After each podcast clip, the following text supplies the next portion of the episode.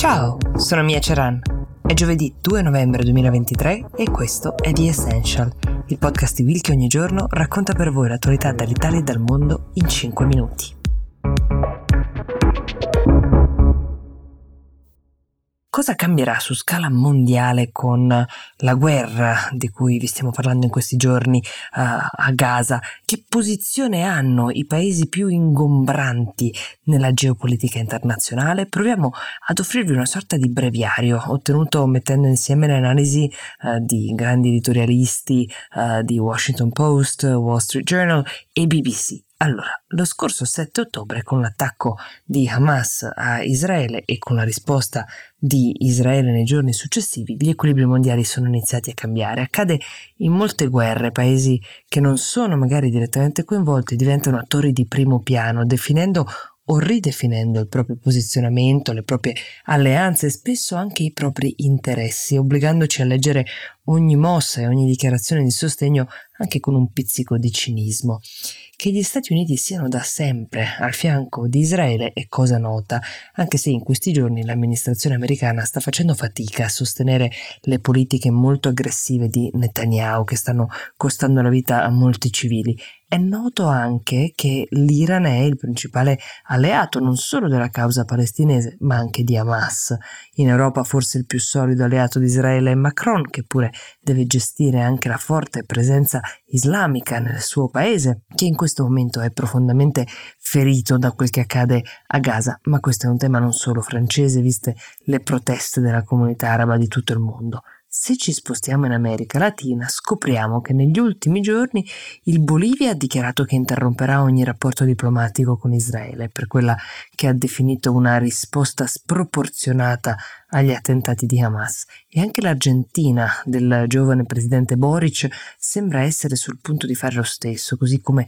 la Colombia. Ma c'è un paese sul quale sono puntati gli occhi di mezzo mondo ed è la Cina, che si è già definita solidale alla causa palestinese, ma che intende diventare un attore di primo piano in questa vicenda. E perché? Wang Yi, che è il principale diplomatico cinese, un po' il ministro degli esteri, ha passato diversi giorni a Washington a parlare di che cosa potrebbe accadere se il conflitto in atto adesso si dovesse allargare, tentando di convincere gli Stati Uniti a creare un tavolo a cui ciascun paese Cina e Stati Uniti avrebbe portato le istanze delle due parti in guerra. Gli Stati Uniti ovviamente a nome di Israele e la Cina a nome della Palestina e del mondo arabo.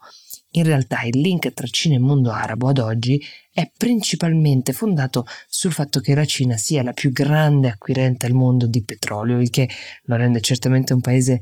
utile per quelli medio orientali che esportano il greggio, ma non necessariamente amico. Ricorderete poi che la Cina ha uno storico non proprio buono che riguarda la popolazione uigura musulmana, ai danni della quale sono state registrate persecuzioni, discriminazioni, tensioni con il mondo arabo che sicuramente sono state smussate anche dalla notevole quantità di denaro che la Cina offre in cambio del petrolio. Ci sono poi molti paesi del Medio Oriente che hanno aderito alla famosa nuova via della seta, quella famosa Belt and Road Initiative alla quale il nostro paese aveva inizialmente aderito ma dalla quale è riuscito a sfilarsi e che qualora dovesse procedere estenderà di molto l'area di influenza commerciale della Cina nel mondo e il tema commerciale è proprio il centro del desiderio cinese di diventare il pacere in questo conflitto. La Cina è il più importante partner commerciale dell'Iran, tanto che l'anno scorso è stata sponsor di un importante accordo tra Iran e Arabia Saudita, ma non tutti sono convinti che riuscirà a portare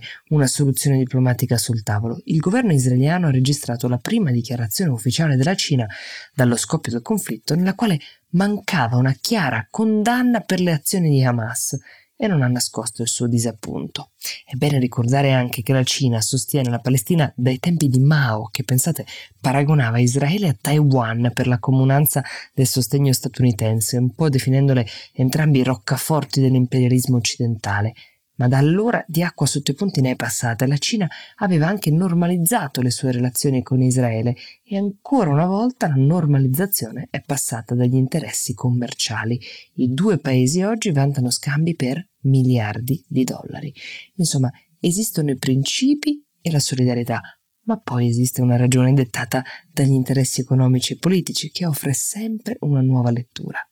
E l'ambizione della Cina in questo momento è la seguente, proporsi come guida per un nuovo ordine mondiale, laddove l'ordine mondiale guidato dagli Stati Uniti ha fallito, questo è il sottotesto, perché è troppo imperialista ed egemonico. Se la Cina riuscisse a raccogliere il consenso e a farsi portavoce della Palestina e di tutto il mondo arabo e non solo, che in questo momento sostiene la causa palestinese, non è dato sapere se si arriverebbe ad una soluzione pacifica, ma di certo l'ordine mondiale, così come lo conosciamo, cambierebbe notevolmente. The Essential per oggi si ferma qui, io vi do appuntamento domani e vi auguro una buona giornata.